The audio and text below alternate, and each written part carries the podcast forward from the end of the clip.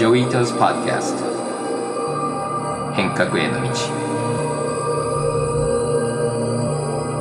こんにちは。伊藤浄一です。私はデジタルガレージの共同創業者と取締役と、まあ、いろんな新しい企画を考えているけれども比較的にまだ暇な伊藤です。この2年間僕の人生で多分一番暇だった2年からだんだん昔みたいに忙しくなってきていて、東京に戻ってきて爆発的にあの面白い人と美味しいご飯が食べれて、なんかワクワクしてますんで、そのワクワクどんどん増えていく私の道と、それと今日のゲストの竹村先生との本当に久しぶりの話をあの今日紹介したいと思います。今のヨーロッパの政治、それと僕が大好きなドイツのカオスコンピュータクラブとか、それともっと竹村先生ならばのパラダイムシフトとか、僕が大好きな複雑系事後適用型システムの話もぜひしていきたいと思います。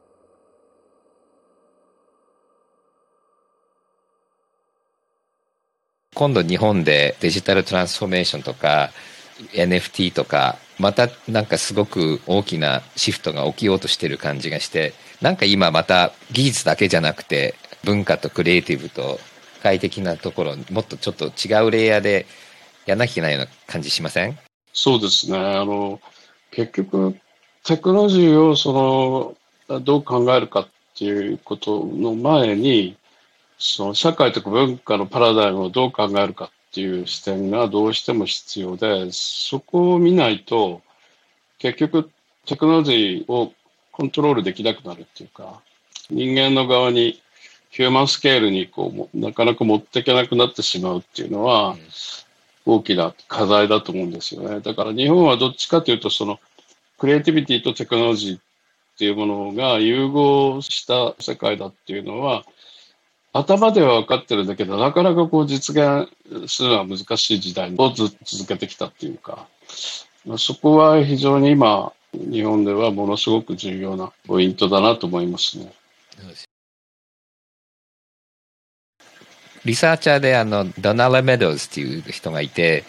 彼女はシステムのリサーチをしてたんですけどもシステムを変える時って技術を変えたりルールを変えたりいろんなこと変えることができるんだけれども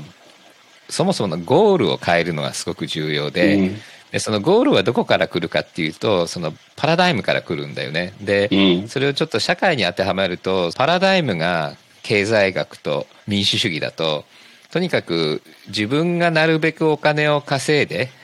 で他の人たちを勝ち抜いていくっていうのがパラダイムだとすると、まあ、ゴールはあのお金持ちになるのがゴールだったりきい会社を作るのがゴールだったりするんだと思うんですけどもそうすると技術を変えたりルールを変えてもゴールを変えない限りあんまり世の中変わんないんですよね。で例えで好きなのはモノポリーのゲームってもともとランローズゲームっていうゲームから来ていてでランローズゲームっていうのはキャピタリズムがどんだけ社会にとって危ないかっていうのを子供たちに教えるためのゲームだったんだけれどもであの実はみんなバンクラフトになって貧しくなるよっていうのを説明するゲームでただパーカーブラザーズが買った時にはそのいやゴールが自分がみんなを潰して自分だけ生き残るのがゴールだって言ってルールほとんど変えてないんですよね。ゴールだけ変えたら違うゲームになっちゃうっていう感じで、でそういう意味で言うと、そのいろんなデジタルとかいろんなものを変えるのはいいんだけれども、ゴールが今までと同じだと、あんまり社会変わんないんじゃないかなっていうのがちょっと心配ですよね。うん、もっとそのなんかね、大きなパラダイムを見ておく必要があると思うんですよね。その中国の SF 作家で、劉慈欣っていう人が、Three Body Problem っていう SF 小説書いて、まあ、あれがあの比喩的に言ってたのは東洋と西洋とデジタルだと思うんですよ。その3体っていうのは。スリーボディっていうのは。で、スリーボディっていうよりスリースフィアって言った方がいいかもしれない。で、西洋と東洋って言っても今やもう特定の地域に限定されるものではなくて、日本っていうのはどっちかというと西洋でもあり、独自の文明でもあるっていう考え方もあるんですけども、しかしその3つは、もともとその基本的な文化的な技術のレベルで対話できないんですよ。ウエストはアルファベットだし、イーストはピクトグラムだったり、デジタルはバイナリー。その3つをどうやって対話させるかっていうのは、天体物理学で3ボディプロブレムっていうのは、その3つは絶対調和できないっていう考え方なんだけど、それをこうなんとか対話の方向に持っていくっていうことが、まあ大きな、まあ世界のパラダイムだと思うんですよね。で、そこに、そのデジタルっていうのがある意味で非常に重要な役割を果たすっていうか、あるいは東洋と西洋が本当にある意味でこう融合できるかどうかっていうこと。その2ボディだと対話できるんだけど、3ボディだと対話できないっていうか。で、そういうこう考え方も一つ理解した上で、そうテクノロジーと人間のまあ関わりっていうものをこう考えていける逆にそういう時代が来てるんじゃないかなと思うんですよね。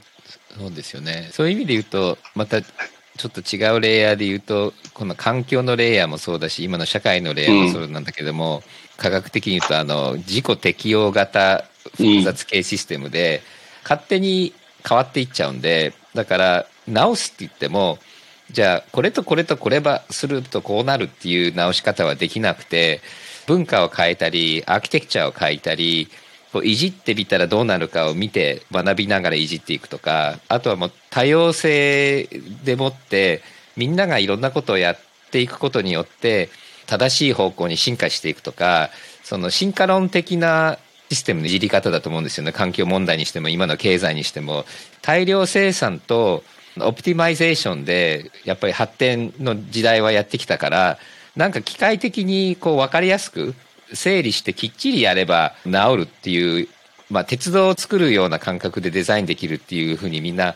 まだやっぱり気持ちは文化はなってるんだけどもその、うん、それはもうそういう政策じゃ無理でアジャイルで複雑で adapt しながら多様な方向でやんなきゃいけない時代なのでだからそういう意味で言うと日本なんかはややあのきっちり整理してみんなで揃えてやるとかっていうのってやっぱりそういうメカニカルの時代で自己適応型複雑系の時代じゃないんですよね。で、スリーボディのやっぱりコントロールできるものをいじるための美学だと思うんですよね。うん、で、それをこうどうやってトランスフォームするかっていうのが重要で、で、それをトランスフォームしないと、コントロールできるシステムを作りたいっていうのがあって、で、今、それで多分、すごいこう摩擦が起きてるような気がするんですよね。そうですね。その自己適応型のその複雑系っていうのは、もう僕もベルリンにいて、隣の、えー、オーストリアの経済学のハイエクっていうのと、ミーゼズっていう人が、まあ多分提唱した概念だと思うんですけども、ベルリンっていう都市見てると、本当にそう自己適応型の自己組織化していく複雑系なんですよね。ただ誰かが行政のガバナンスがこうしろとか、ああしろとか、ああやろうといったことはことごとく失敗して、そのボトムアップで、まあ、知らないうちに何かベルリンがスタートアップの街になってたみたいな、そういうこ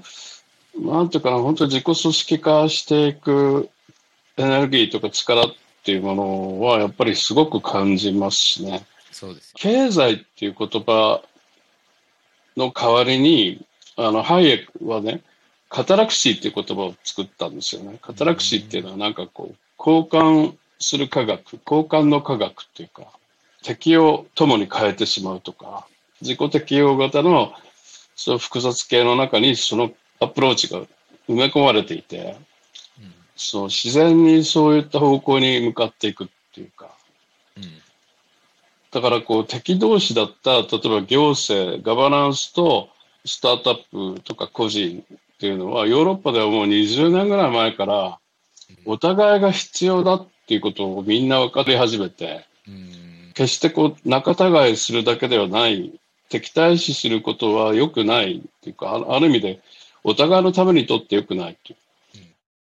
対立してばっかりいると、あの、あんまりいい結果を出てこないっていうことをなん、なんとなくこう、まあ、ベルリンの人なんかはよく分かり始めてきてて、うん、あの、まあ、ヨーロッパ全体ではどっちかというと、あんまり昔のように大企業、行政とそのスタートアップや個人が、そのずっと対立したまんまっていう考え方はもうないですね。うんうん、それもなんか、ね、一つの、なんていうかな、時代のような気もします。そうですよね。あの、僕もちょうど先週、クロアチアの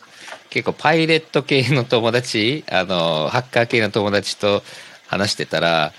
知らないうちになんか彼がグリーンパーティーの立ち上げに関係して選挙にはまってガバナンスの方に回ってきていてでかなり反体制的な、まあ、クリエイティブコモンズの時代にクロアチアやっててもらったチームなんですけどなんか下手するとなんか代議士になっちゃいそうでただ心はあんまり変わってないんだよね。でそういう、まあ、 Pirate Party とかもねドイツとかにもあったり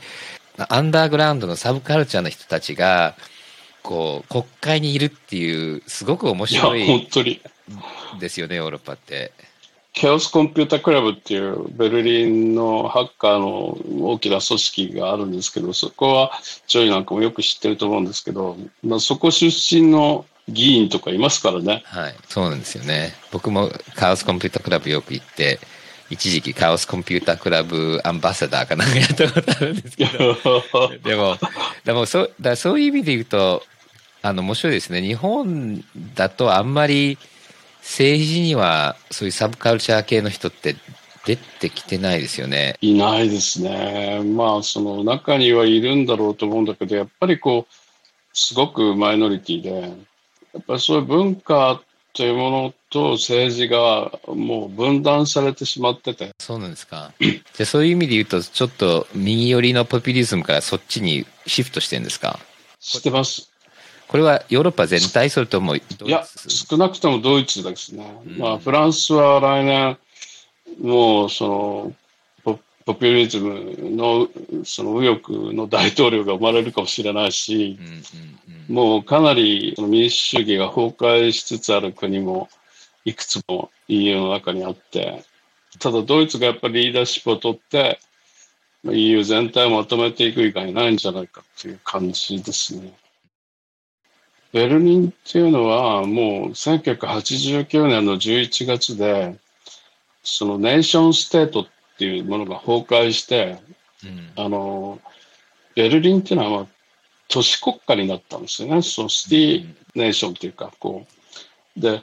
今起ころうとしてるのが、本当に90年代にサイバーリバタリアンがユートピアとして考えてたインターネットネーション。うんが生まれる可能性が出てきてるっていうか、で、そういう時代の中で本当にそれが可能なのかどうか、本当に今の僕らはその政治とかガバナンスにとどまるのか、それともそのインターネットのあの国家を選ぶのか、ただ僕らは現実に生きていかなきゃいけないし、その肉体もあって、どこかに住む必要があるわけで、まあそれをノマドのように3ヶ月ごと、そのいろいろ移動して生きていける人もいれば、そうはいかない人もいるんで、まあなかなかこれからすごい選択肢の時代ですよね。まあ本当に竹村先生とこんなに深く話すのってもう多分10年ぶり以上なので、いややっぱりあのすごいですね。あの、まあついていけないところも多分皆さんもあると思うんですけども、まあこういう竹村先生と一緒に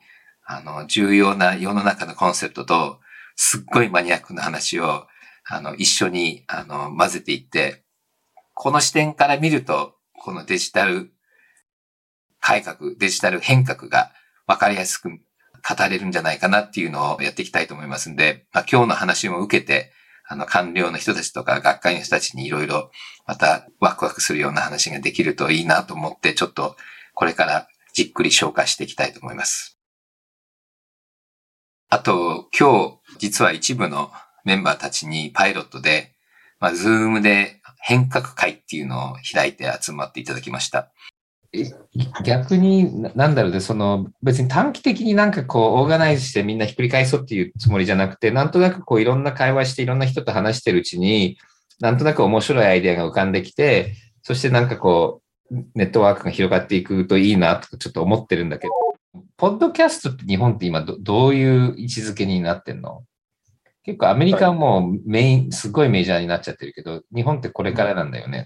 まだこれからですね。で、ネットに詳しい方というか、まあ、スタートアップとかそういう。ヒッピーカルチャーがアップルを作って、アップルが世界の一番大きい会社になったり、結構そのシリコンバレーとヒッピーと音楽とアートとこうつながったことによって今のシリコンバレーがあってガファがあるわけと同じように、今やっぱりちょっとなんかサブカルっぽいところも、すごく今後の日本の財界とかににも影響があるんで、なんとなくこの竹村先生のちょっとオカルト。まあ、これも本当にクラブイベントの企画をよくやってた竹村先生と僕もだんだん懐かしい気分で、どうやってこの新しいコロナの時代、 Zoom の時代で、クラブで起きたようなセレンディピティとワクワク感を味わえるバーが作れるのかっていうのをいろいろディスカッションして、で、なんか一時期 Zoom 飲み会が流行ったらしいんですけど、なんか最近流行ってないみたいなので、まあ、この今の環境とこの今の時代で、レギュラーの集まりで何が一番面白いかなっていう話はできて、だんだんちょっとなんか光が見えてきたので、あの、それもいずれか皆さんに紹介したいと思います。それでは今日はこの辺で、また次回のジョイートズ・パッキャス変革への道をお楽しみに。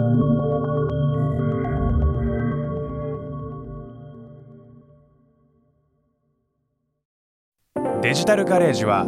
危険な海に最初に飛び込むファーストペンギンスピリットを創業以来大事にし続けています